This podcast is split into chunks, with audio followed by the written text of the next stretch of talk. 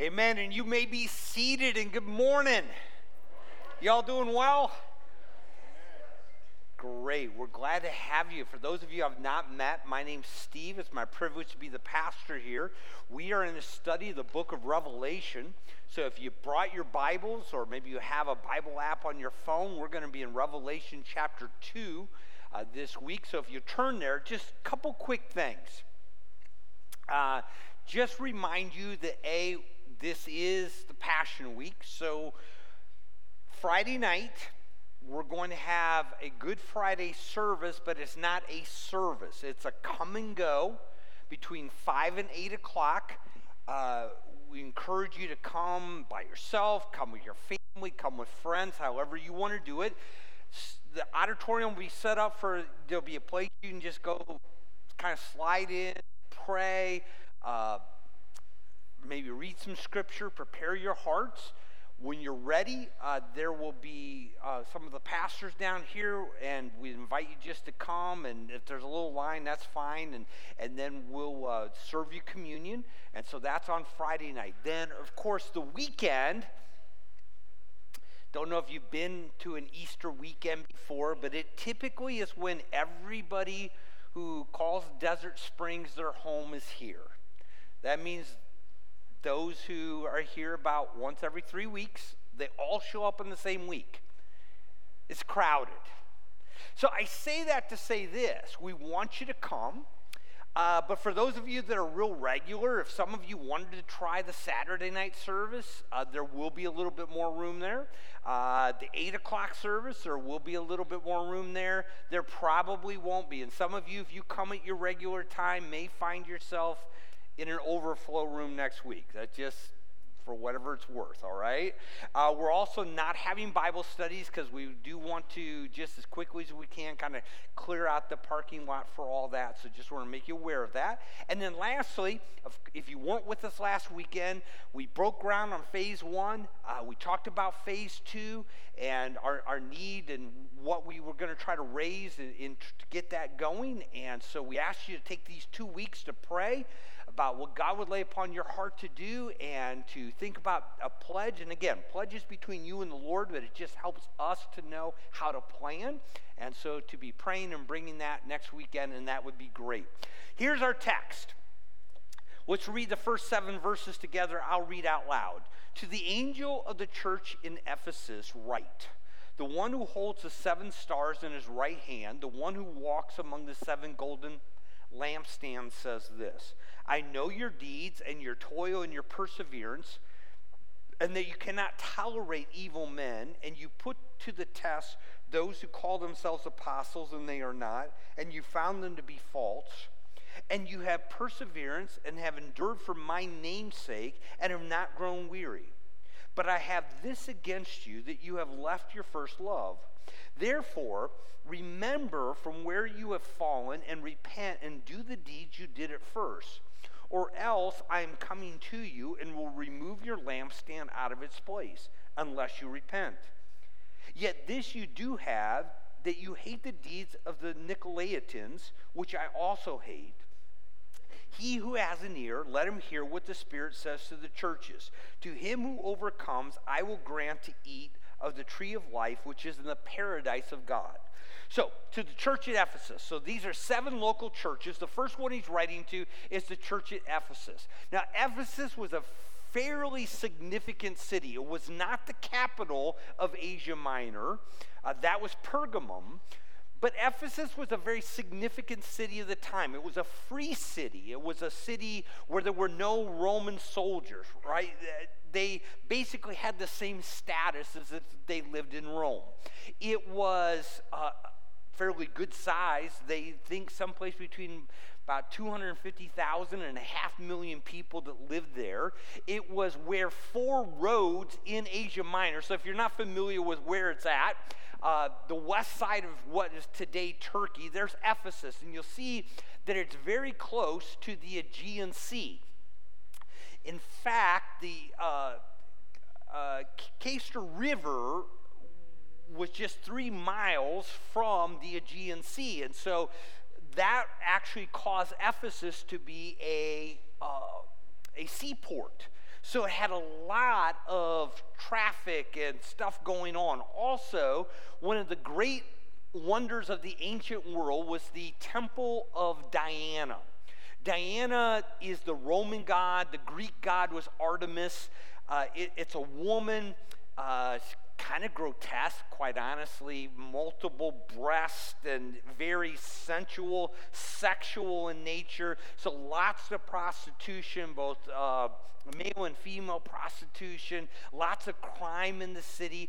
By the time we get to this place in history, so we think late first century, the city was actually was losing some of its importance because all the silt coming down from the mountains, and, and if you've ever been that part of Turkey, you know it, it is very mountainous, but the silt was going down and actually pushing the Aegean Sea farther away. So at the time, of the first century, the Aegean Sea was like three miles down the uh, River. Today it's six miles. And so it was going through this, this transition that is there. Now, I was privileged in 2016 to be there. Uh, this is the model that they actually have. You can kind of see some of the mountainous things. You can see some of the amphitheaters that were in town. The Temple of, uh, of Diana, which I say was a magnificent structure, 420 feet, five feet long, like 220 feet wide, 120 columns, massive columns that were donated from kings all over the world. And this is really what they were known for. It would have been uh, actually kind of up and to the right of, of this, this model there. But as you walk through the ruins, the ruins of Ephesus are incredible. These are some of the gates, and you can see the uh, detail with which and the carvings this kind of this is the main drag. So it gives you kind of a sense of the size and the scope of the city. Uh, this the shots would have been on either side but see how wide it was to handle the traffic. Ephesus is probably best known for this as part of the ruins today. This is not the temple of diana. This is the library. It was two stories. Uh, so uh, education, literature was very important in Ephesus. And it was the most amazing thing happened. We're there in 2016, and a guy by the name of Samson showed up at that same time. And he was there, uh, you know, and he was arrested for breaking more pillars and all of that. The, had, it had a couple of amphitheaters. This is the biggest one, the one that was kind of in the center of that model. and if you are familiar with Acts chapter 19, you'll remember at one point the silversmiths, because people weren't buying their statues, created a big riot in the city of Ephesus, and it probably took place here in this amphitheater. But once you walked outside, there was this great walkway that walked down to the uh, Cayster River. And so this is where all the traffic would have come from, bringing all the stuff in. So, pretty magnificent city. The church then that was at Ephesus was founded by Paul along with Aquila and Priscilla in Acts chapter 18. So it's at the end of his second missionary journey. He's traveling back and he started the church there and left Aquila and Priscilla. And if you remember, while they were there, a young man came along by the name of Apollos who uh, was very new to the faith, and then they helped disciple him, and he pastored there. And then Paul came back in his third missionary journey and actually spent three years in Ephesus. So he pastored there. Then Timothy, Paul sent him to pastor there. And we think that John, who wrote the book of Revelation in the late 60s, actually moved to the area of Ephesus and served as the pastor and elder there also. So, I mean, what a what a litany of pastors, right? You're founded by Paul. You got you got Apollos. You got uh, John, the Apostle John. You, you've got Timothy. And God did some incredible things. I mean, this is a very wicked city, right? A very pagan city. And yet God did this great work there. You get to Acts chapter 19, a lot of occultic stuff. And it says, And many of those who practiced magic brought their books together and began burning them in the sight of everyone. And they counted up the price of them and found it 50,000 pieces of silver. That's a lot of books. But they're turning from their occultic practices. Later on in, in Acts chapter 19, this is when the silversmiths, you know, they're nobody's buying their uh, their little idols and, and, statues anymore to Diana, and so they create this riot. God was at work. You know, we've we've uh, been talking collectively as the church in America about revival the last uh, few weeks and months with you know some of what's gone on in different places. And folks that's a revival right? People were getting saved. Lives were being changed. It was an incredible time. So that's kind of a little background there to the church at ephesus. And it says then the one who holds the seven stars in his right hand the one who walks among the seven golden lampstands says this. So who's the speaker here? Well, the speaker is Jesus. So all of that goes back to chapter 1. Jesus is the author of the letter. He's the one who holds the seven stars in his right hand. That's back in uh, the, verses 19 and 20. The one who walks among the seven golden lampstands. And as we talked about two weekends ago, the idea that he holds them in his hand is that he is the one who has authority over the church. He is the one, the church belongs to him. And we mentioned this again, I want, just want to state again. You know, Desert Springs does not belong to you or to me. It doesn't belong to our elders. Desert Springs belongs to Jesus. He's the owner of the church, right? We have the privilege to serve him and to be the, the ones responsible as the under shepherds in this period of time, but it's his church. He holds the messengers in the palm of his hands. That's the authority. And what he is doing as the owner of the church is he's walking amongst these lampstands. And so that gives us the idea that he's near, but in his nearness, what he is doing is evaluating. He's looking at it and he's giving his evaluation. Now, let me ask you how would you feel if I told you that next Sunday I was going to read a letter to you from Jesus, who actually showed up and saw all that we were doing and gave us an evaluation. And oh, by the way, he's going to put it in a book, and people for all the centuries are going to know all of our stuff. Right? Maybe not all that exciting, right? Maybe a little scary. But that's exactly what's going on. And as he writes these letters, there's five pieces to it. They, they all kind of have the same general way in which they go. The first thing he starts with is a commendation, something good uh, about them. Then he moves to a condemnation, right? Here's something that you need to work on, uh, you need to fix. Uh, by the way, if you ever wanted to know how to do uh, conflict management well, that's a great way. Start with something good. My dad always put, you got farther with honey than you do with vinegar, right? So start with saying something good before you drop the, the hammer on them.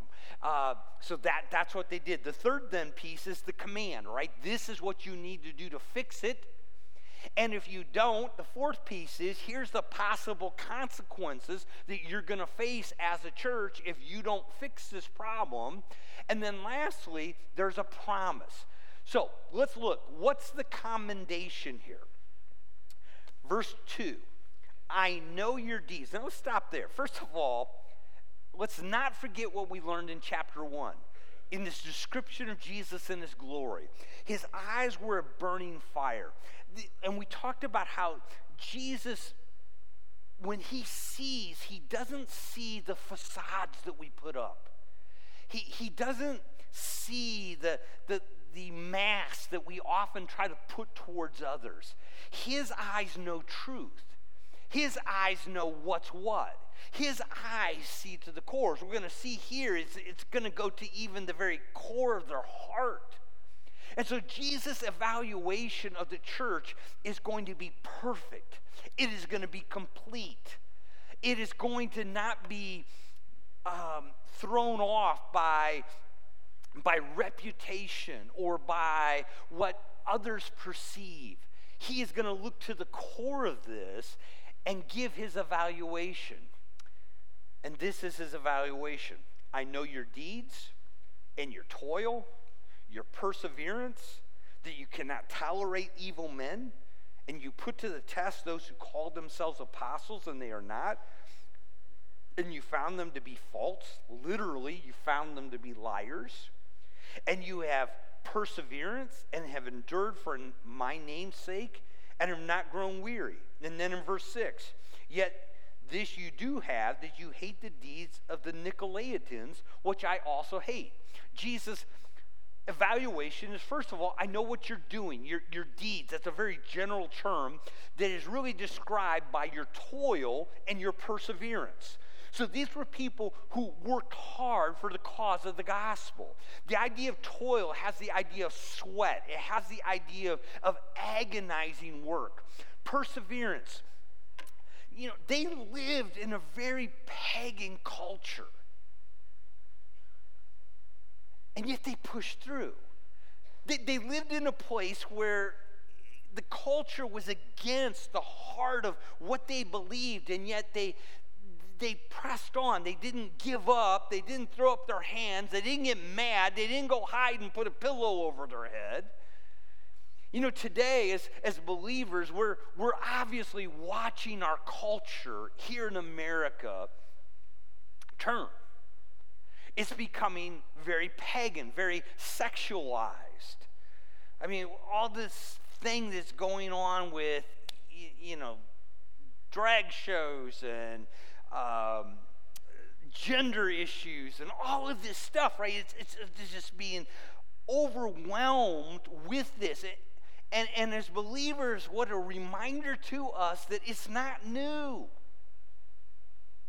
You know, there, Solomon put it like this there's nothing new under the sun, and it's true. Yes, it may be new to America, that America being founded on biblical principles, that we are certainly moving that way, but from a world perspective, it's not new. When people don't know Jesus, when people don't have truth, they're looking for meaning, and sadly, they look in all the wrong places. That's the downward spiral of sin, and that's what's happening in our culture.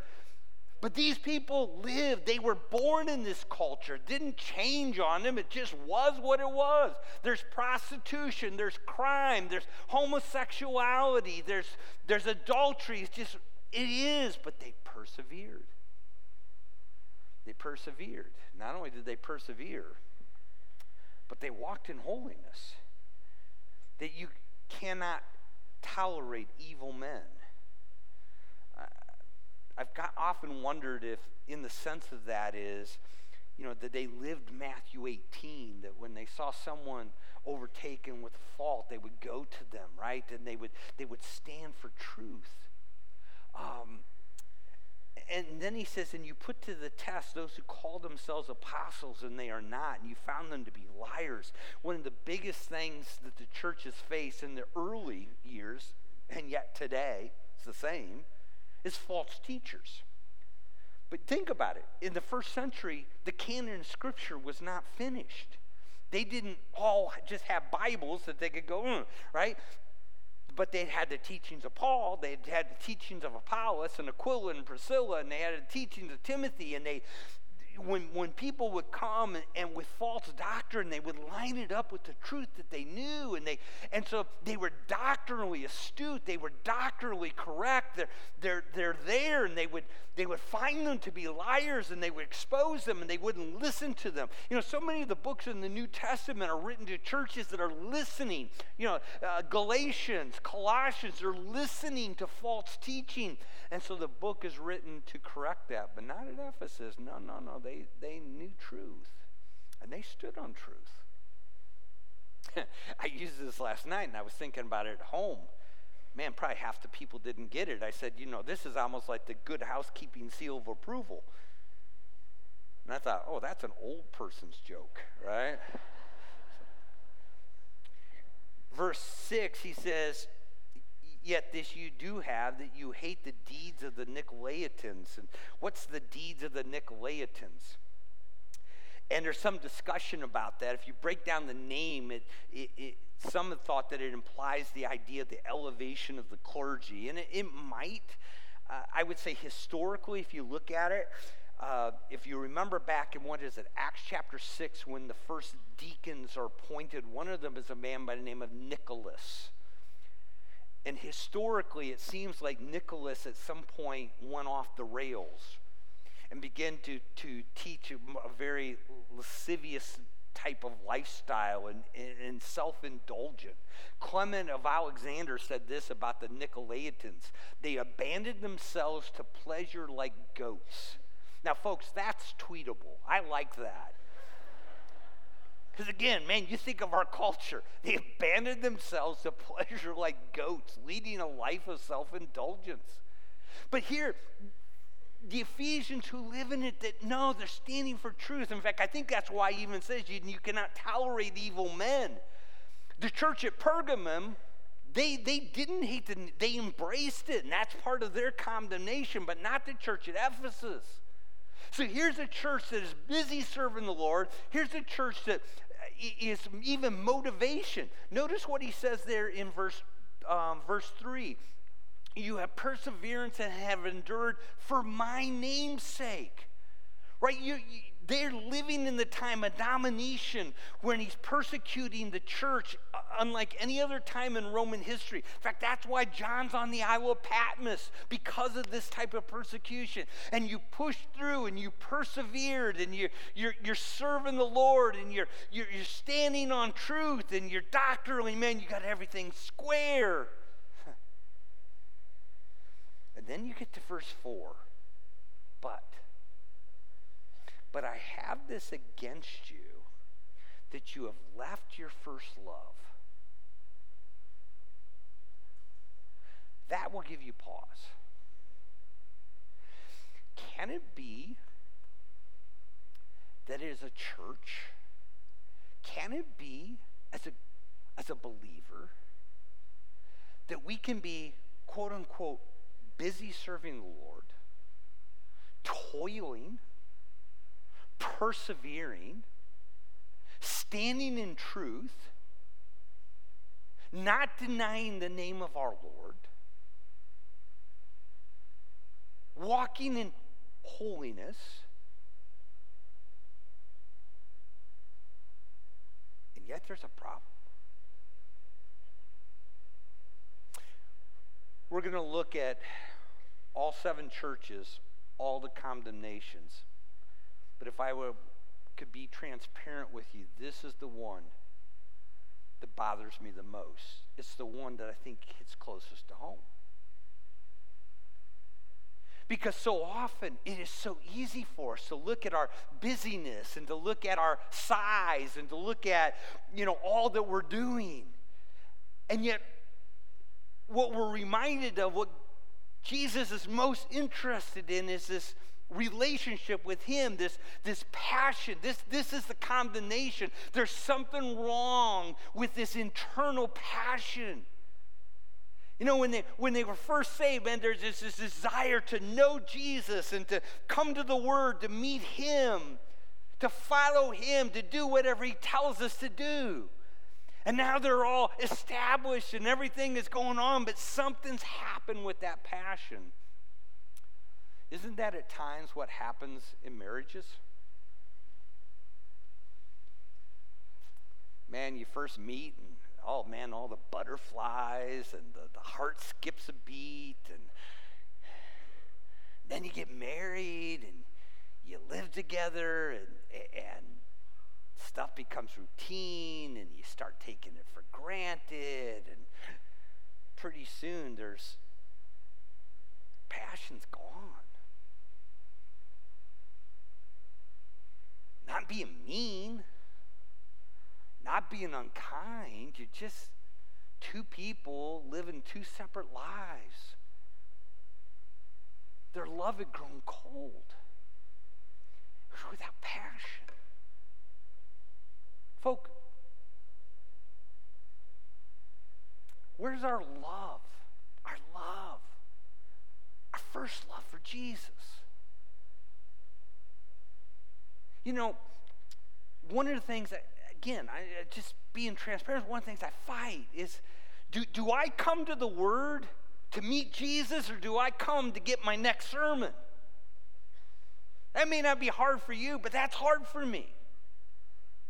Do, where is my love relationship with Jesus? Do I spend time with Him in prayer and to seek Him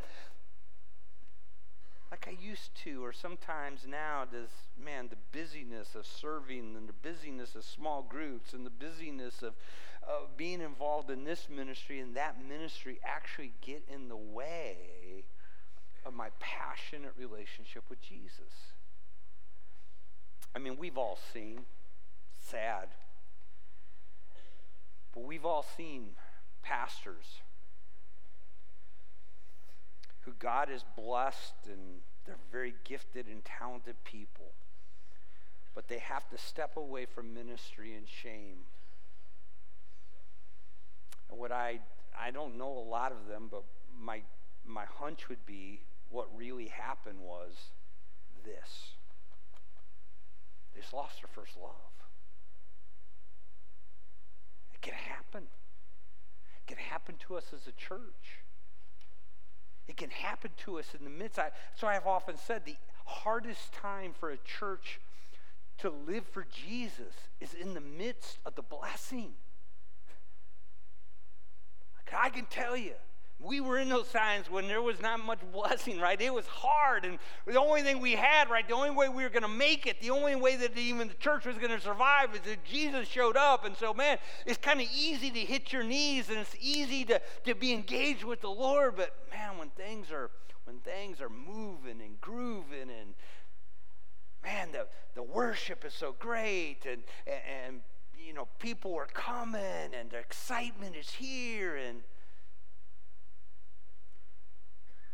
But what about your first love?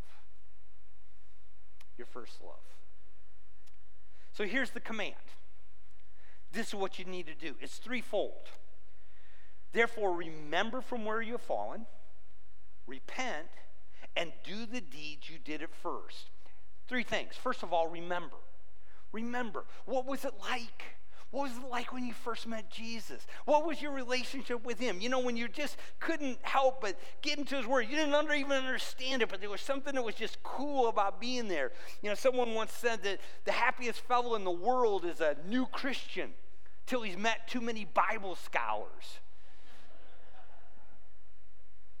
What was it? Remember and then repent. What does repent mean? Repent means a change of mind, right? Because here's the thing with this church this church thinks everything's good. This church says, hey, look at our works, right? They thought they had everything, but now they got to see it the way Jesus says it, and they got to change their mind. This is not where we ought to be. There's something that's wrong. And then what do you do? The third thing is you go back and you do again. You do again what you did. Man, you come to the Word just to meet Jesus. You go pray just to spend time with Jesus. You know, and so often in relationships, the question becomes well, what comes first, right? The emotion or, uh, you know, or the passion. Uh, or, or, the works. And, and what I always try to argue with people is that typically what comes first in a relationship, right, when you first meet, it's like the emotion comes first. But in marriage, as it goes, what comes first is you, you serve as a husband, you love your wife as Christ loved the church, but things aren't going very well, and I don't really feel like that. And it's like, I don't want to love her that way. Well, I don't care. Just do it. And as a wife, well, I, I don't want to be that helpmate. I don't want to come alongside. I don't feel like that. Well, just do it. And what you will find is that if you will do the right thing, so often the emotion will follow. And I've seen marriages changed because they chose to do the right thing. And God rekindled the passion. It was the same way with Jesus. I mean, let's be honest. haven't we all had those moments where we knew we needed to go spend time with Jesus, but man, we're so busy, we've got so much on our mind, but you know, ah. and so grudgingly, let's be honest, grudgingly, we open the Word. But as we begin to read, as we begin to think, as we begin to meditate, and the reality of Christ in our life, and all of a sudden we're sitting there and we're just going, man, why would I never, why don't I just want to be here all the time? Do the first things. Now, here's the possible consequence. Because if you don't, or else I am coming to you and will remove your lampstand out of its place unless you repent. This is sometimes a, a, difficult, we talked about it a lot in the book of Hebrews. This sometimes is difficult for Christians to understand. And that is that with the children of God, those who are saved, those who are, belong to Him, there is the reality of discipline and judgment within the family of God. Why? Because He loves us, He wants us for our best. Peter puts it like this for the, time for judgment to begin with the household of God. And if he begins with us first, what will the outcome be uh, for those who do not obey the gospel? So he says, or else. I am coming to you. Now, some people go, well, you know, that's talking about the second coming because this is the revelation of Jesus and this is what this is about. That's not what that's about. Jesus' second coming is not or else, he's coming back. This is or else. You straighten up or else. I'm coming to you. I'm going to take your lampstand. Judgment is imminent. We don't know when. But his point is, man, you, you've got to get this corrected. And he couldn't help but think of those words in Hebrews that we looked at in our study there just a few months ago. For those whom the Lord loves, he disciplines, he scourges. Why? Because he cares about us. He, is important. And what's sad, what's sad,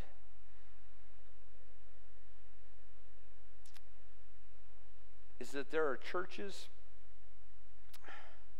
who do not heed this message. There was a time when they're, man, they're all aglow. They're, they're loving Jesus. They're passionately serving Him. And when you're passionately serving Jesus, what are you doing? Well, you're connecting with others and you're living on mission and they're reaching their community and people are getting saved. And, and, and yet, as time goes, you know, these programs are there and they really like the programs, but the programs aren't working anymore. And, and so now they come to the point, well, we're not really seeing people get saved, but we really like these programs, so we're going to keep the programs instead of going after what's a better way to reach the community. And right now, who are they loving? Themselves or Jesus? They're loving themselves. They don't fix it. There will come a time when death will come to that church. I've been there. I've stood there. I've been in those services where they're closing a church. A church that had a wonderful testimony, a church that got plaques on the wall of people that have served Jesus and, and loved and, and, and great stories. But truth is, they're closing the church today, and not one person in the community really cares because their testimony is it's been removed. It's been dead for a long time. It's important. It's important.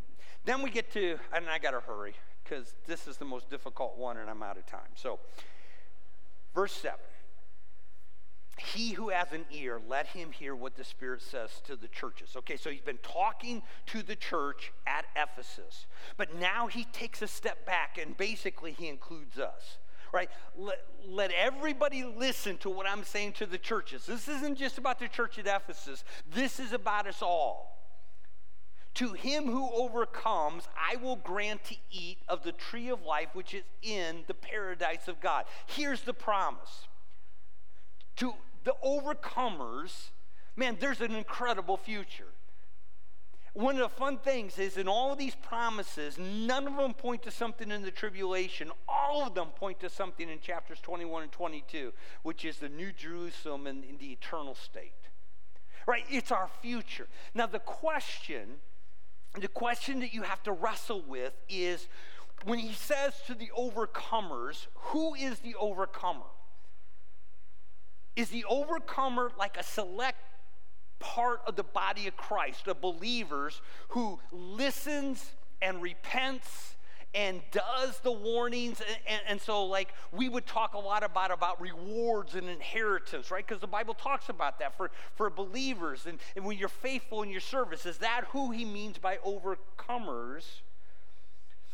Or does he mean by overcomers does he just simply mean all believers and he's pointing us to our future? And this is why this is why we're reminded to just live for Jesus, have passionate love for Him, because one day we're going to be with Him for eternity. And, and it's a difficult question.